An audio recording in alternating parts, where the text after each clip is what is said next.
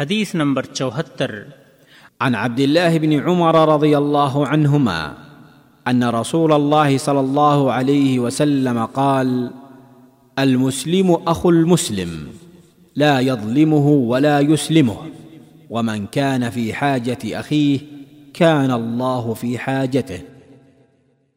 صحیح البخاری حدیث نمبر چھ ہزار نو سو اکاون اور صحیح مسلم حدیث نمبر اٹھاون، دو ہزار پانچ سو اسی، اور حدیث کے الفاظ بخاری کے ہیں۔ مسلمان کا مسلمان پر ظلم حرام۔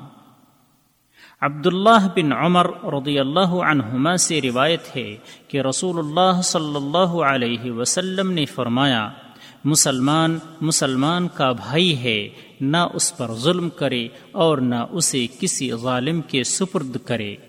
اور جو شخص اپنے کسی بھائی کی ضرورت پوری کرنے میں لگا ہوگا، اللہ تعالی اس کی ضرورت اور حاجت پوری کرے گا۔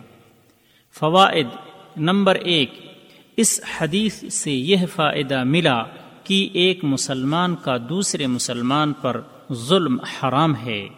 اسی طرح ایک مسلمان کا اپنے مسلمان بھائی کو ایدا پہنچانے والے شخص کے پاس چھوڑنا یا ایدا دینے والی چیز کے پاس چھوڑنا جائز نہیں، بلکہ اس کی مدد کرنا اور اس سے ایدا پہنچانے والی چیزوں کو ہٹانا واجب ہے۔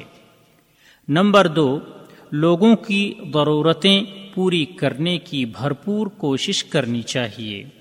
اگر کوئی کسی پریشانی میں گھرا ہو اور آپ سے مدد مانگے تو اس کی مدد کریں اور اگر کوئی ضرورت مند ہے تو اس کی ضرورت پوری کریں۔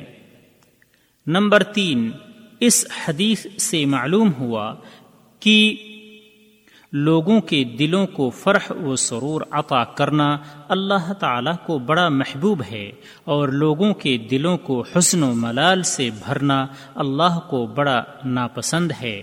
لہذا مسلمانوں پر یہ واجب ہے کہ لوگوں کو خوشیاں فراہم کرنے کی جد و جہد کریں اور انہیں غم پہنچانے سے دور رہیں۔ راوی کا تعارف ملاحظہ ہو حدیث نمبر باویس۔